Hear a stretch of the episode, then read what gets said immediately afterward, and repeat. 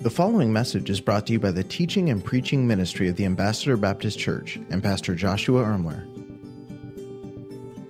Ephesians chapter number six today, Ephesians chapter number six for our text reading this morning. We are currently in a series uh, going verse by verse through the portion of the Bible called Ephesians. This was a letter written by the Apostle Paul under the inspiration of the Holy Spirit of God to the people in Ephesus. And this is ancient Asia Minor, and uh, there was a, just an incredible, mighty church being built up. And the Apostle Paul was writing this letter specifically to those churches at Asia Minor, and he was really focusing on their new identity in Christ. All right. There we go. Amen. And uh, throughout chapters 1, 2, and 3, he's really reinforcing who we as believers are now that we find our position in the person of Jesus Christ. We're not who we used to be. Christ has made us something new. And so we've entitled our series Identity Who Do You Think You Are? And we're going just verse by verse. We are now in chapter number six and uh, looking forward to moving through verses number five through verses number nine. Uh, before we get there, I just want to just take a quick moment and uh, thank each and every one of you uh, that were a part of the uh, urban plunge down at the Fresno Rescue Mission this weekend. We just had an outstanding time. Uh, it was just unbelievable. Uh, I'll be honest, as we were preparing for it, I was a little apprehensive. I know my kids were extremely apprehensive. You know, we were going to go literally stay the night at the Fresno Rescue Mission and uh, serve and help and all these things. And there's obviously some apprehension that goes with it. I'm telling you what, by the time we got done, our kids didn't want to leave. I mean, we were walking out to the car and uh, they're like, we have to go already. L- my littlest, Landon, he was literally crying uh, because we couldn't be there anymore. I mean, just in tears. And it was it's just so powerful uh, to see how the gospel is just transforming lives and the different things that God's doing through the, just this incredible, incredible ministry. And so, for the families that made it a part uh, to be there, I, am just, I just want to say thank you. And, and I'm telling you what, if, if you have uh, teenagers or older children, next time we do this, I promise you, you will not want to miss this incredible opportunity just to get down there to serve uh, to hear the stories, to see what God is doing. And it's just an incredibly powerful experience that I would recommend uh, just to anybody who really has a heart to see God do some great things uh, in our city uh, through our church. And so thank you so much, Marty, just for kind of uh, leading that up and excited about what God's going to continue to do there uh, in the days and weeks ahead. Well, if you are physically able, I'd like to invite you to stand here. Uh, as we read our text, we're going to begin in Ephesians chapter number 6, verse number 5. Uh, starting in Ephesians 5, the end of chapter 5 and early chapter 6, uh, the Apostle Paul is really going to zone in on the family unit, the domestic nature of the gospel. So, chapters number 1, 2, and 3, he's telling us who we are in Christ. In chapters 4, 5, and 6, what that looks like when we really believe it. What's it look like in our church? Chapter number 4, uh, what it begins to look like in our family, in our marriages, with our children, in our work relationships. And that's really what we're right dab in the middle of right now. And we're going to see how the gospel, when it is properly believed and applied to our own hearts, how it overflows into the functional daily practices of our everyday expressions. And, and that's where we're going to find ourselves here today. So let's begin reading Ephesians chapter number 6. Uh, inside your service program, there should be a little outline that you can use to follow along through the Bible study. I hope it'll be a help to you as we study the Word of God together this morning. Ephesians chapter number 6, let's begin reading in verse number 5 down through verse number 9. The Bible says in Ephesians 6, verse 5, Servants, be obedient to them that are your masters according to the flesh. That, that phrase, according to flesh, literally means your earthly master. So he's not speaking about your relationship with your heavenly master, but uh, your bosses, your managers, your employers, all right? He says unto there, he says, with fear and trembling and singleness of heart, notice this, as unto Christ, not with eye service as men pleasers, but as the servants of Christ doing the will of God from the heart, with good will doing service as to the Lord and not to men. Knowing that whatsoever good thing any man doeth, the same shall uh, he receive of the Lord, whether he be bond or free. And ye masters, hey, bosses, managers, employers, do the same things unto them. Forbear, threaten. Don't, don't threaten, don't manipulate. Knowing that your master also is in heaven. You both got the same master in heaven. Neither is there respect of persons with him. Apostle Paul is saying there's no difference between you and the boss and the boss and you. He says, in the eyes of God, it's all equal. I want to preach a message simply entitled, You Are Rewarded. You are rewarded. And that comes from verse number 8 knowing that whatsoever good thing any man doeth, the same shall he receive of the Lord, whether he be bond or whether he be free. Shall we pray? Dear Heavenly Father, God, I pray that you would use these verses to help us really begin to understand what the gospel looks like when it's being fleshed out at our workplaces. Uh, Lord, we all have different work backgrounds. Uh, we work in different places. Some of us are managers, uh, some of us are employees. Some of us, Lord, work with a lot of people, with a few people. And, and how does the gospel inform how we're supposed to move through those relationships? And I pray that you would use your word here today uh, just to really help us, Lord, understand how that works. I pray that you would bless this time together. We pray in Jesus' name. Amen. And you may be seated. I remember when I was 16 years old, uh, I had the opportunity of beginning to prepare for college. And so part of that responsibility was figuring out uh, a way that I was going to get a job, earn the finances so I could uh, make my way through school and things. And so, about 16 or 17 years old, I started just kind of taking on the jobs. And, and so, I served as a uh, paper boy for the Fresno Bee, literally, I think, for like six years, and uh, continued to do that after I got my car out. And so, uh, I got my driver's license, I should say. And so at 16 years old, I literally took a, uh, what they called a car route at that time up off of Van Ness, you know. And so I had a car, and at 2:30 every morning, I would fill up my car with papers, and I'd start delivering. I delivered somewhere between 400 and 600 papers every morning from 2:30 to 6:30, and then I would go to school. And after school, I had a, a job here at Big Five, right off of Shaw and Marks, and I sold tennis shoes until about 10 in the evening and uh, get a little rest, and then to be back at it at 2:30. And so that was just kind of my uh, junior and senior year of high school. And work is grueling, and I had all different types of managers, all different types of bosses, all different chi- types of employees, and you're you're in that same boat. You know, uh, wor- work is hard, isn't it? I mean, it's just it's difficult. Even even if it weren't for you know just uh, this person or that person, just the the physical nature of it, depending on your type of work, or the emotional, relational, just kind of tension that comes. It's, it's a difficult thing, and, and work is hard. And, and here the Apostle Paul is going to address these work type of relationships. Now, just a caveat for a second there are some people that start reading this and they're like, wait a second, is Paul condoning like servitude and, and what man we're, we got this lens on because we're on this side of the african slave trade and so we can tend to view what maybe paul is saying here through a, a, lens that is not actually accurate, all right? And so, just really quickly, I don't have time to preach a whole message about Greco Roman indentured servitude and kind of give you all the historical context to what that exactly would look like, but just kind of really quickly,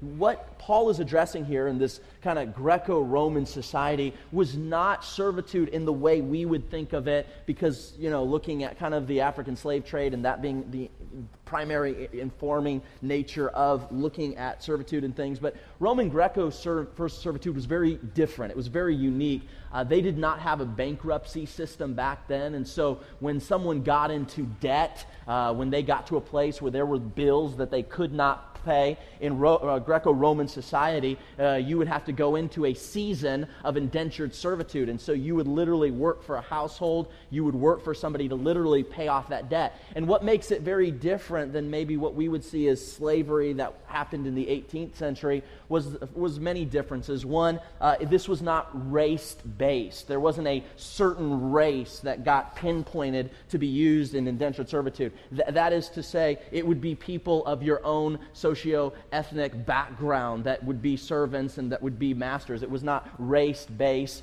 Uh, it was not based on kidnapping. It was not based on uh, where you were on the socio-economic ladder. In, fact, uh, these indentured servants actually had rights, all right? They could sue their masters if they were treated unrighteously or unjustly. Uh, that was uh, a not a, a ethnic based kind of structure. Now, I'm not saying it was all good. In fact, I, I don't believe it was even the best you know, sociological structure. Uh, but it's very different than maybe we would see it today. Uh, many of these indentured servitude had homes of their own, and they would go home, and many of them had their own servants. And so they would go home to their homes when they were done serving at their, where they served, and then they had people who were indentured servants to them. And so it's just a very different thing. And in fact, if, if you want a broader uh, kind of explanation, about three years ago, as I was preaching through the book of Philemon, I took an entire sermon to talk about Greco Roman uh, kind of indentured servitude to kind of give us a proper context. If you want to go on the website and listen to the introductory message, we called it Unshackled. As we went verse by verse uh, through the portion of the Bible called Philemon, this will get much broader information on that topic. But the reality is this regardless of whether you found yourself in Greco Roman indentured servitude or you just feel like you're an indentured servant to your employee or your boss or your manager and work is just overwhelming. The reality is we live in a kind of a dog eat dog world and work is hard. All right, it's just hard. There's, there's, no, there's no way around this thing. And regardless of whether or not you're a blue collar worker, whether you're clergy, uh, whether you're white collar worker, work on some level, physiologically, emotionally, relationally, mentally, work is just hard. It's, it's difficult. And so the Apostle Paul is going to come in and he is going to speak into what does the gospel look like when it is manifesting itself in our work related environments. And so that's what he's addressing here in chapters number 6, verses 5 through 9. Now, in order to get here, we've got to understand the full context of what we're entering into. And for the first few chapters in Ephesians, the Apostle Paul is reminding us of all the ways that Jesus Christ worked for us. So as you study Ephesians 1, Ephesians 2, Ephesians 3, the Apostle Paul is reminding us hey, remember what Christ did in serving you here, and remember how Christ worked for you there. And literally for three chapters, the Apostle Paul is saying he worked for your blessing, and he worked for your salvation, and he worked for your sanctification, and he labored for you, and he served you, and he worked for you. And, and for three chapters, the Apostle Paul is just preaching and teaching and reminding us of all that Christ did in working on our behalf and serving us and laboring for us. And in fact, as you study the scriptures, you see how Christ served us in a myriad of ways. He served us by leaving the glories and the comforts of heaven for us, He served us by entering into our humanity and becoming just a mere man. He served us by acquainting Himself with our griefs and with our sorrows. He served us by allowing himself to be tempted in all points like as we are. He served us by modeling a life that he wants us to be able to experience as well. He served us by coming that we might have life and that we might have it more abundantly. He served us by willingly surrendering to the death of the cross in our place. He served us by giving us hope of resurrection and new life in Him. He served us by preparing a place in heaven where we will be able to enjoy Him forever. I'm just telling you, He worked for us, He labored for us, He served us. And, and that's what Ephesians chapter 1, 2, and 3 is all about, is the Apostle Paul trying to remind us of everything that Jesus Christ did for you and everything that Jesus Christ did for me. He blessed us, He sanctified us, He saved us, He gifted us, He adopted us, He made us one of His children. God did some incredibly awesome things for us. I, I think about this statement kind of as a theme to go into this sermon, and that is this. It's amazing to think that the master of all the universe willingly serves us. He is the master of all there is. He's the one in control. He's the Lord of all. And yet, in his sovereignty, he chooses to humble and to serve and to work and labor on your behalf. That's the God that you and I serve. As you study the scriptures, you're going to find that Christ always served his heavenly Father with the utmost respect Christ served his heavenly Father with the utmost reverence. He served his heavenly Father with the utmost awe. But it goes further than that. Not only did Christ serve his heavenly Father, but even in the midst of your and I's brokenness, even in the midst of your and I's humanity and all the ugly brokenness that goes with being human, and even in the midst of our downright sin, when we rebelled against God, when we broke His laws, when we ignored His commandments, rebelled against His will, even in that state, can I say this? That God has always treated us with the utmost respect. Even when we were at our worst. He was gracious. He was tender. He used the word respectful in the way he approached us for salvation. And this is what the Apostle Paul was revealing in the first few chapters of Ephesians. Then he comes to chapters number 6 and verse 5 and says, Because of how Christ has served you, because of what God, because of what Christ has done in working and laboring and serving on your behalf, because of all that, he says, Servants, employees, be obedient to them that are your masters. Be obedient to your bosses, to your managers, to your employers, with fear and with trembling. Now, we notice this when it says according to the flesh. It literally just means earthly, and so it's talking about our earthly relationships at work. And then he goes on to say with fear and trembling. Now, I'll be honest.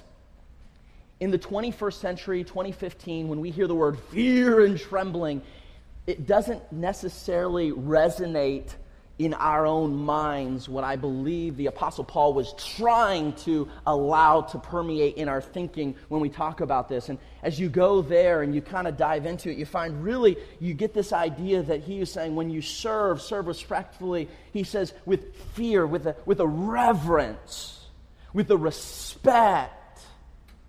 With, with a graciousness is kind of the overtones in which is being communi- communicated here. Can I remind you, in Christ, you and I are new creatures, the Bible says. And in Christ, we are no longer disrespectful sinners anymore. That's not our identity. That is not who we are. We are not disrespectful sinners. In Christ, we have been made new, and now we are the respectful servants of God. That is who we are. That is our new nature. That is who God declares us to be in Christ. You're not a disrespectful sinner, you are a respectful servant of God. And the same Spirit that served you with such respect and labored for you with such respect and worked for you with such respect now lives inside of us who are believers. And the same Spirit that allows respect to flow through us now wants that respect to flow through us toward those around us, which leads us to our first point, and that is simply this because of how respectful, uh, respectably Christ served us, we can now serve others with that same respect. That's what the scriptures say. Servants, be obedient to them that are your masters with fear, with reverence, with respect. Why? As unto Christ. The end of verse number five. You see, because of the Spirit that now lives in us, the Spirit that served us with respect, because we have experienced that at the hands of God, we can now be conduits of that respect and that labor of love toward those around us. We can serve our employers. We can serve our bosses. We can serve our coworkers with that same respect. Now, get this not because they are doing everything right, not because your boss is perfect, not because your manager is perfect, not because your employers are perfect. No, not because of them, but because of what Jesus has already done for us. Because he served us when we weren't perfect, when we didn't get everything right, when we kind of didn't kind of dot our I's and cross our T's just the way we were supposed to. Now we can be respectful respectful servants towards them because Christ was a respectful servant to us when we least deserve it. And that's what the Apostle Paul is trying to remind us of here. But it even goes further. We can serve our spouses with respect. We can serve our bosses, our family, our children with respect. We can serve our church family with a reverence and a respectfulness. We can serve our neighbors with respect We can serve the least and the lost with respect with a gracious spirit, with a tender disposition, because that is how our Heavenly Father has treated and served and labored and worked on our behalf. And that is the new spirit He's put inside of you. We are no longer disrespectful sinners anymore. We are respectable servants of God. That is who God declares us to be in Christ. That's the new you. And when you live disrespectfully, you are not living your true identity. You are not being who God says you are. It is not the Spirit of God moving in and through. It's not who you are. You're living another life, you're living another identity. This is why Philippians chapter number 2 and verse number 3 says, Let nothing be done through strife or vainglory, but in lowliness of mind, let each esteem others better than themselves. Respect. To esteem others better. This is, this is not natural, is it? But in your new nature, that's who you are. That's who God declares you to be. You are a respectful servant of God. You might sit here and say, well, they don't deserve my respect. They don't respect me. My boss doesn't respect me. My manager doesn't respect me. My coworkers don't respect me. They don't deserve my respect. I'm here to tell you what this passage is saying is we don't respectfully serve them because they respectfully serve us. No, notice what it says. We're not serving because of them. He goes on to say, he says in verse 5, no, he says, you're not doing it for them. You're doing it, end of verse 5, as unto who? Christ. Does Christ deserve your respect? Yes. And because of that, you can serve a boss, a manager, an employer that doesn't deserve it because it's not for them. You're serving Christ through that. That's, that's, your, that's the grace that is given to you. Now, as you keep moving through this passage, you'll see in the scriptures that Christ always served his heavenly Father with the utmost sincerity. With sincerity singleness of heart. I'm so thankful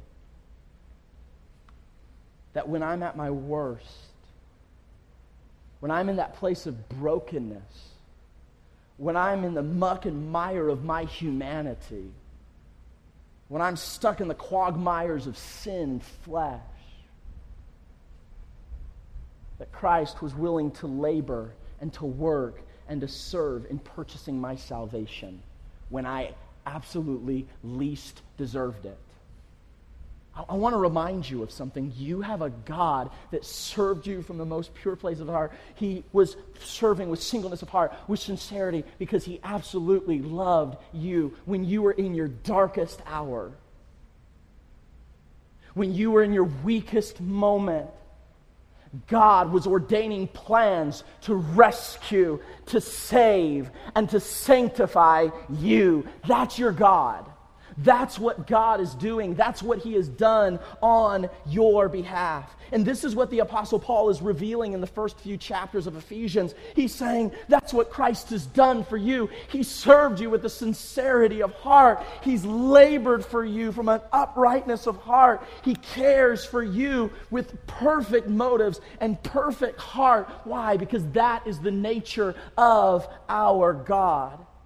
And so here the Apostle Paul comes to chapter number 6 and verse 5 and says, Because of how Christ served you, chapters 1, 2, and 3, he goes on to say, Now, servants, be obedient in singleness of your heart. No ulterior motives, no manipulation, no hypocrisy in singleness of heart, you are now free to serve. This is how Christ has served you. He didn't have ulterior motives when he came to serve you. He wasn't trying to manipulate you to do something, and that's why he served you. There's no hypocrisy, just singleness of heart. That's how, that's how Christ served. And so that's how he calls the Spirit to serve through us. See, in Christ, we are no longer at our very core, that is, at our essence, we are no longer insincere hypocrites. In Christ, that's not who you are anymore. Uh, before you were saved, before Christ, you were a hypocrite. You were insincere. Most of what you did had ulterior motives, even if your conscious mind didn't even know it. A lot of this is on a subconscious level ulterior motives. We're prone to manipulate. Hypocrisy ran amok. That's who we were before Christ. And then the Spirit of Christ came and sealed us and made us new and made us different. And so I'm declaring to you today, because we are at our core no longer insincere hypocrites, we don't have to act like one. We don't have to act with ulterior motives. We don't have to act by manipulation. We don't have to have a spirit of hypocrisy. We're free from that. That's not who we are in the spirit of anymore. We are new. In Christ, we have been made new. And now we are the sincere servants of the Lord. That's who you are.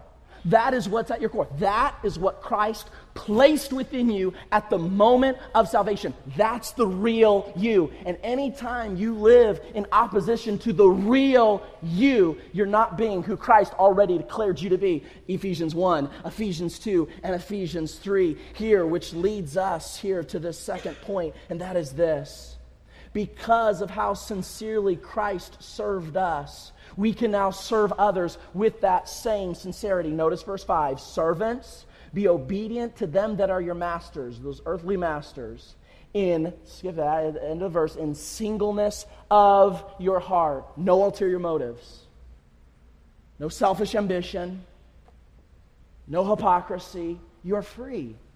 You're free to serve those bosses who you can't stand. You're free.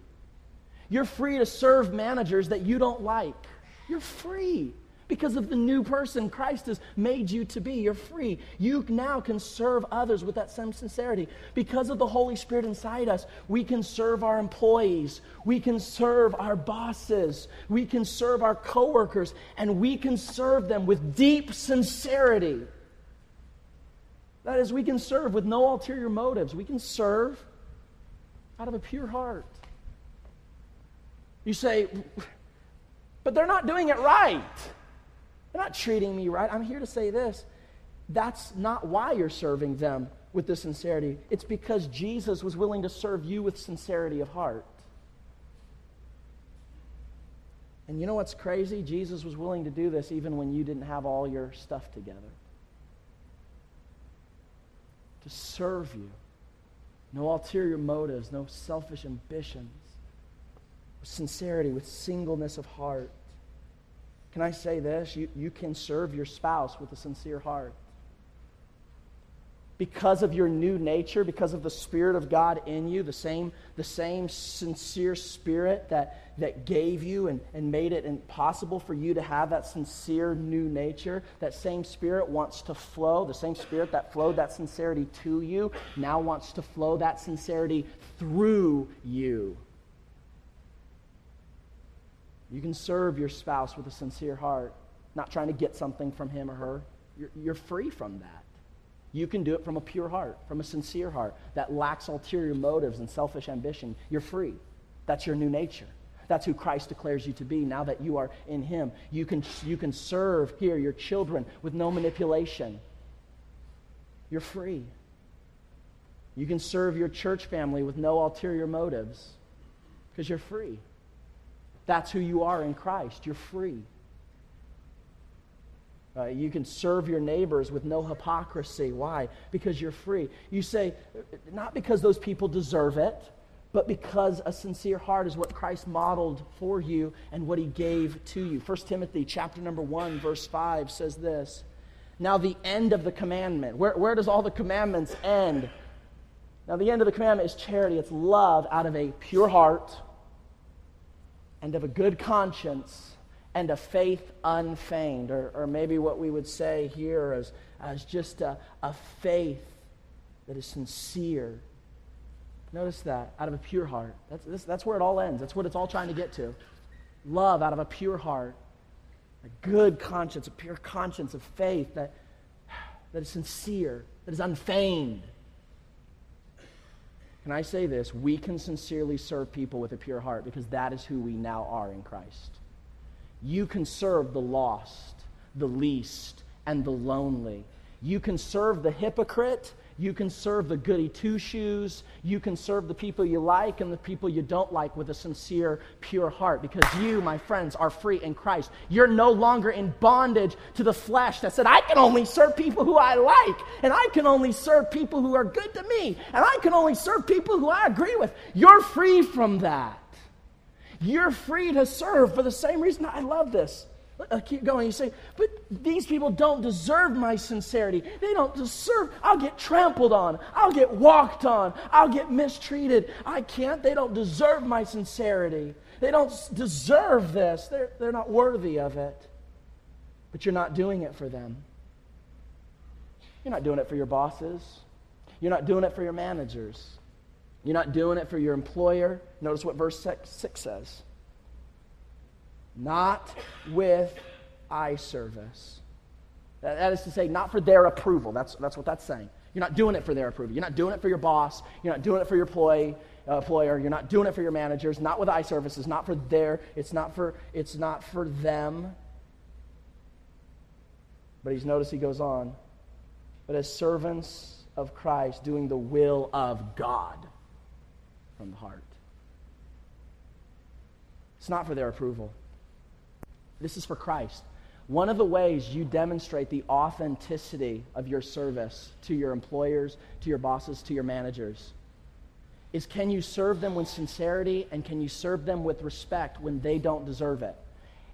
Any unsaved, hypocritical sinner can serve a boss that is respectful and kind and trustworthy and honest.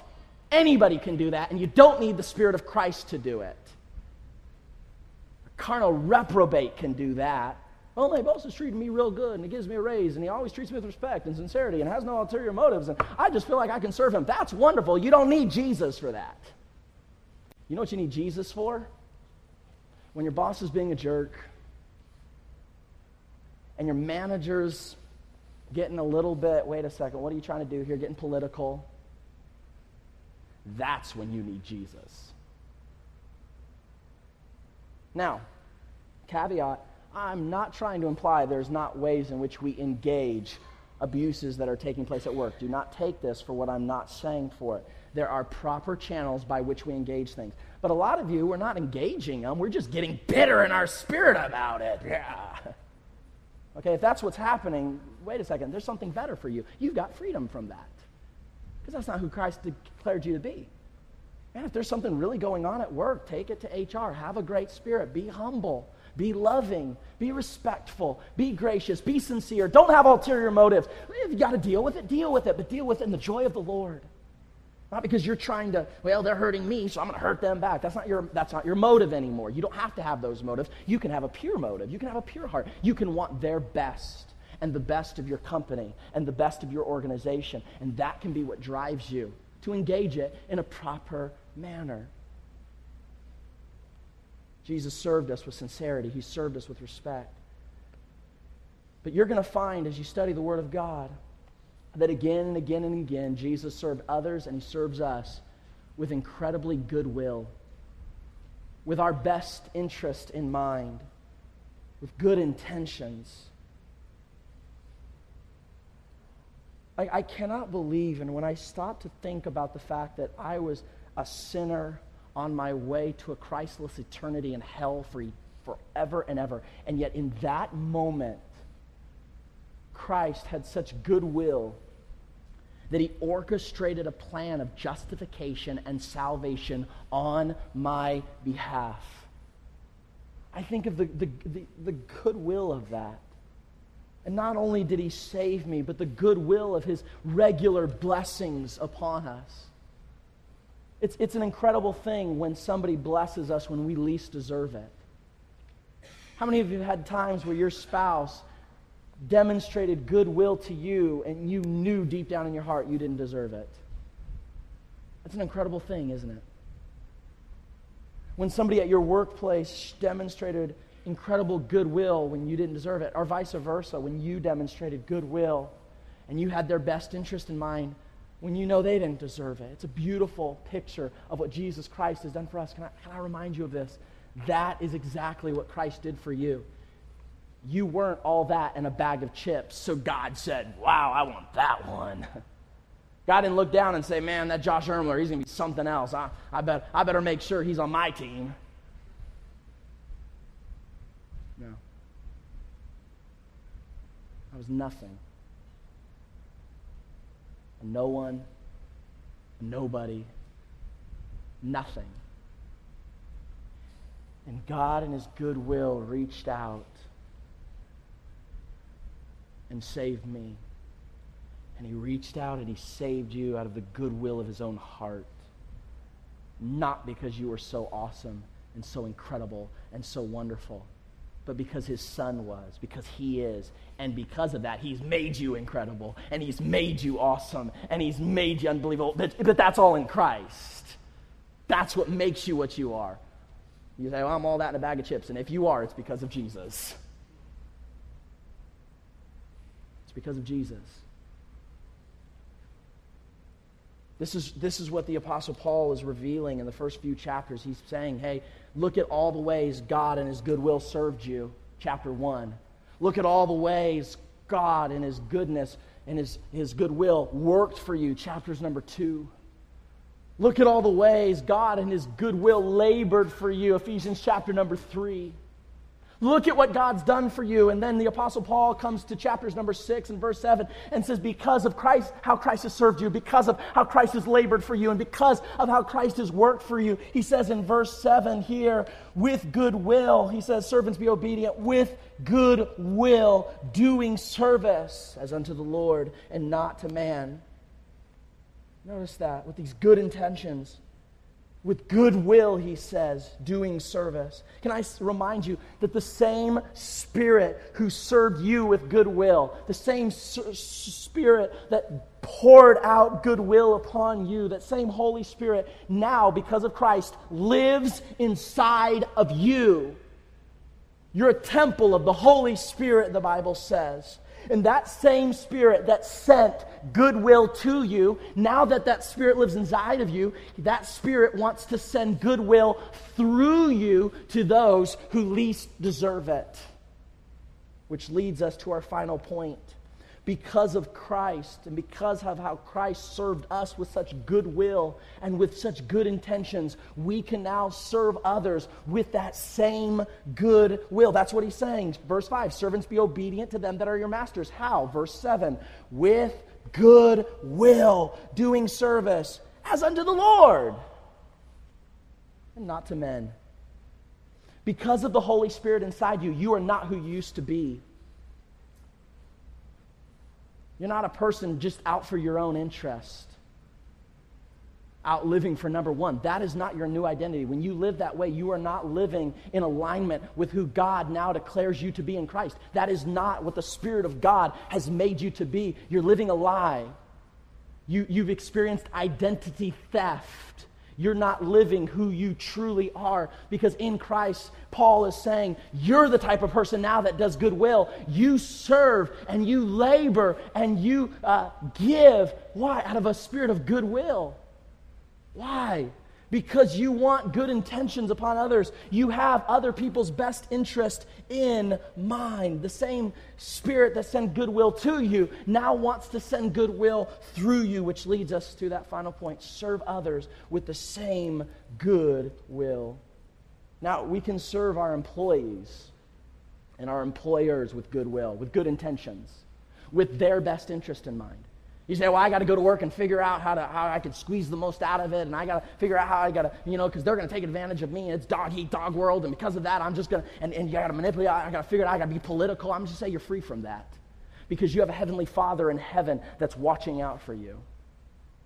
His Spirit might lead you to engage something. His Spirit might lead you to address something, but you don't need to be bogged down in the quagmire of bitterness and resentment and anger and frustration and a lack of peace and anxiety and stress. You're free.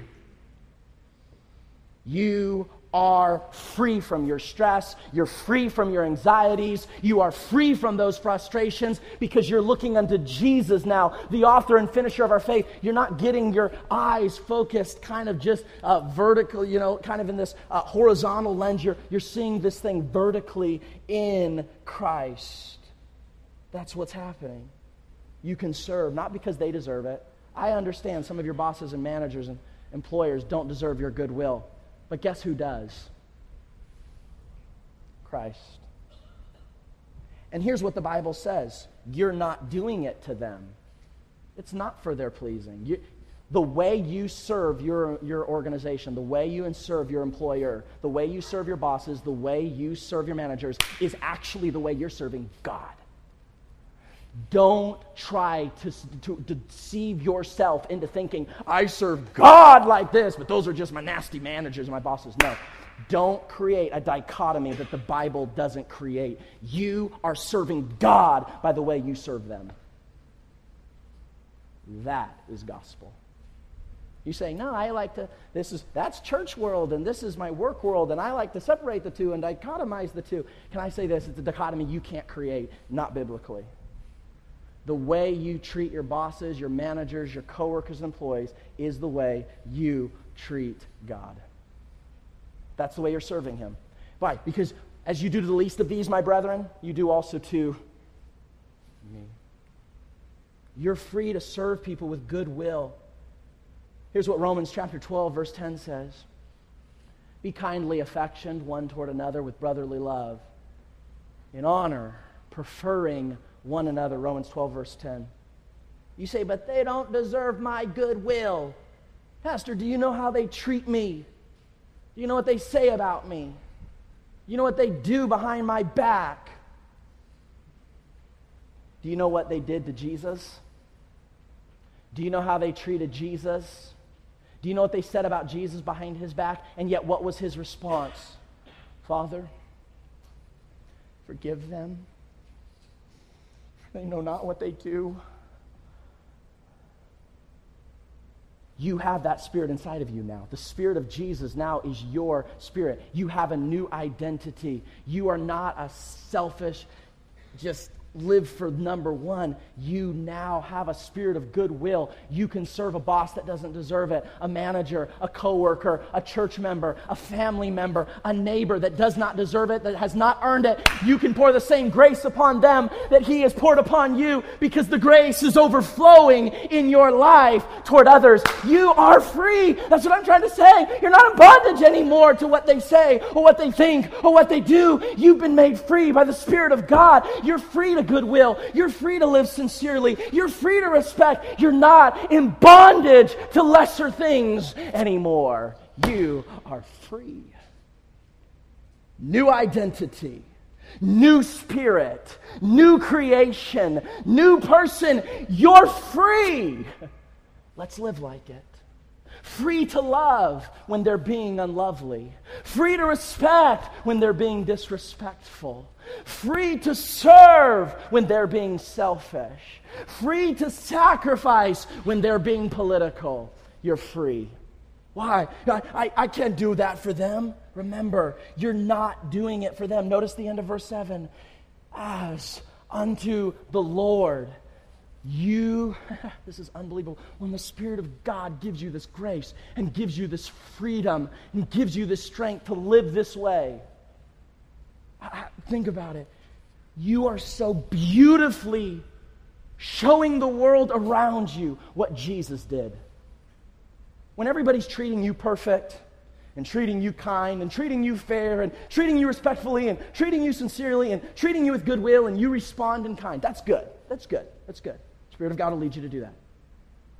But I want to tell you this when they're not treating you that way. And there's disrespect and political jockeying and manipulation. And you engage it and you deal with it where you need to deal with it. But your spirit is overcoming and your spirit transcends because of the grace of god that is overflowing in your life. You're not focused on what they're doing or she's doing or he's doing. You're focusing on all that god has labored and served and done for you. And it just keeps overflowing and it just keeps overflowing. And you don't get distracted with lesser things because you've got your eyes on bigger things and greater things and more wonderful things and it just keeps overflowing and it keeps overflowing. And people are scratching their head thinking to themselves, these people are crazy.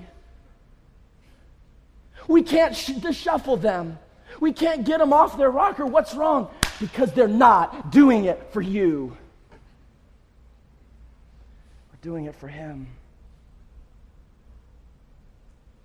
I'm telling you what, in that moment, you offer this world a picture of Christ that no amount of little track,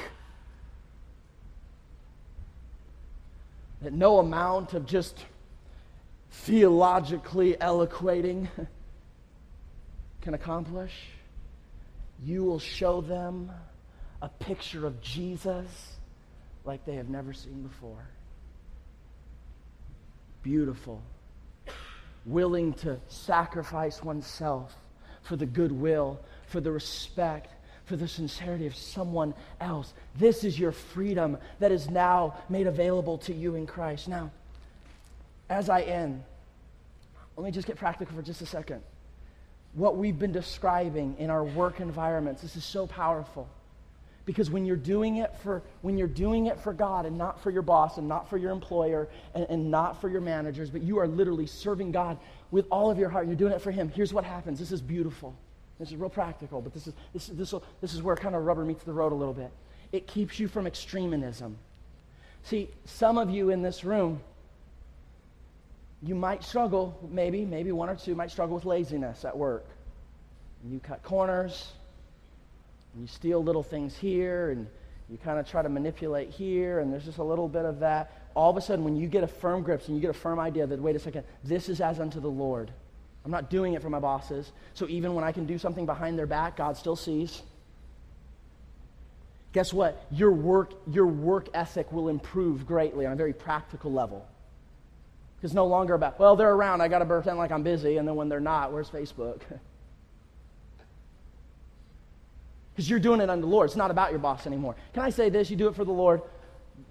Seek ye first the kingdom of God, his righteousness. God will add all these other things unto you. So it'll keep you from a laziness. But here, here's the other thing, and as Americans, more of us struggle with this. It's called workaholism. A workaholic See, you think I got to do this and I got to do that and I got to I got to make money and I got to do this. I'm just say, I'm just here to say this because I need my boss to see this and I need my managers to see that. I need them to be impressed with these things. And so, man, you're just running yourself ragged and now you don't have time for your marriage. You don't have time for your family. You don't have time for your kids and why? Because you just it's just a workaholic. You just you got to let your manager see and you got to have your organization to know. And so you're just you're just running yourself ragged to the bone because you want that next promotion and you want to get to that next ladder so you can make a little bit more money and you need them to see and you need them to know and you need to impress them. And so you're just, ah, and now all of a sudden there's no balance in your life anymore. There's no time for you to take what you need to take for family and for children and for the Lord and for His church and for work. And all these good roles that God has given to you has now been hijacked by your career. But now when you understand it's the Lord, promotion, the Bible says, uh, Psalms cometh neither from the east nor the west. That's not where your promotion comes from. Your promotion, the Bible says, cometh from the Lord. So now you're free from being a workaholic. You say, but my manager, if I, you know, they won't see. You're, you're not doing it for your manager anymore. You're not doing it for your boss. You're not doing it for your pastor. You're not doing it for this. You're not doing it for us. You're doing it for the one person that actually matters. You're doing it for God.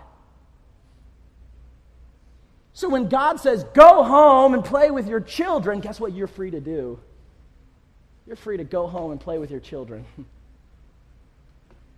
And when God says, hey, it's time to go to church, you're free to be like, you know what?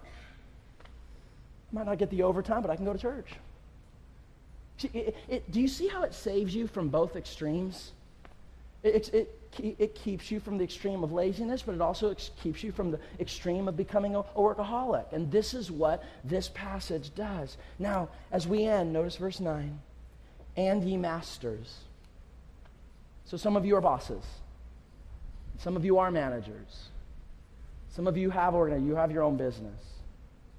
Here's what God says You masters, do the same things unto them. The same respect I've shown you, you show, you show your employees. The same sincerity, a pure heart that, that I've shown you, I want you to show toward those who work for you, for those who are under you, for those that fall under the org chart at your, do the same unto them. Why? And notice what he says forbear threatening. He says, if you're a manager, if you're a boss, be very careful about political manipulation and threatenings. He says, don't do it.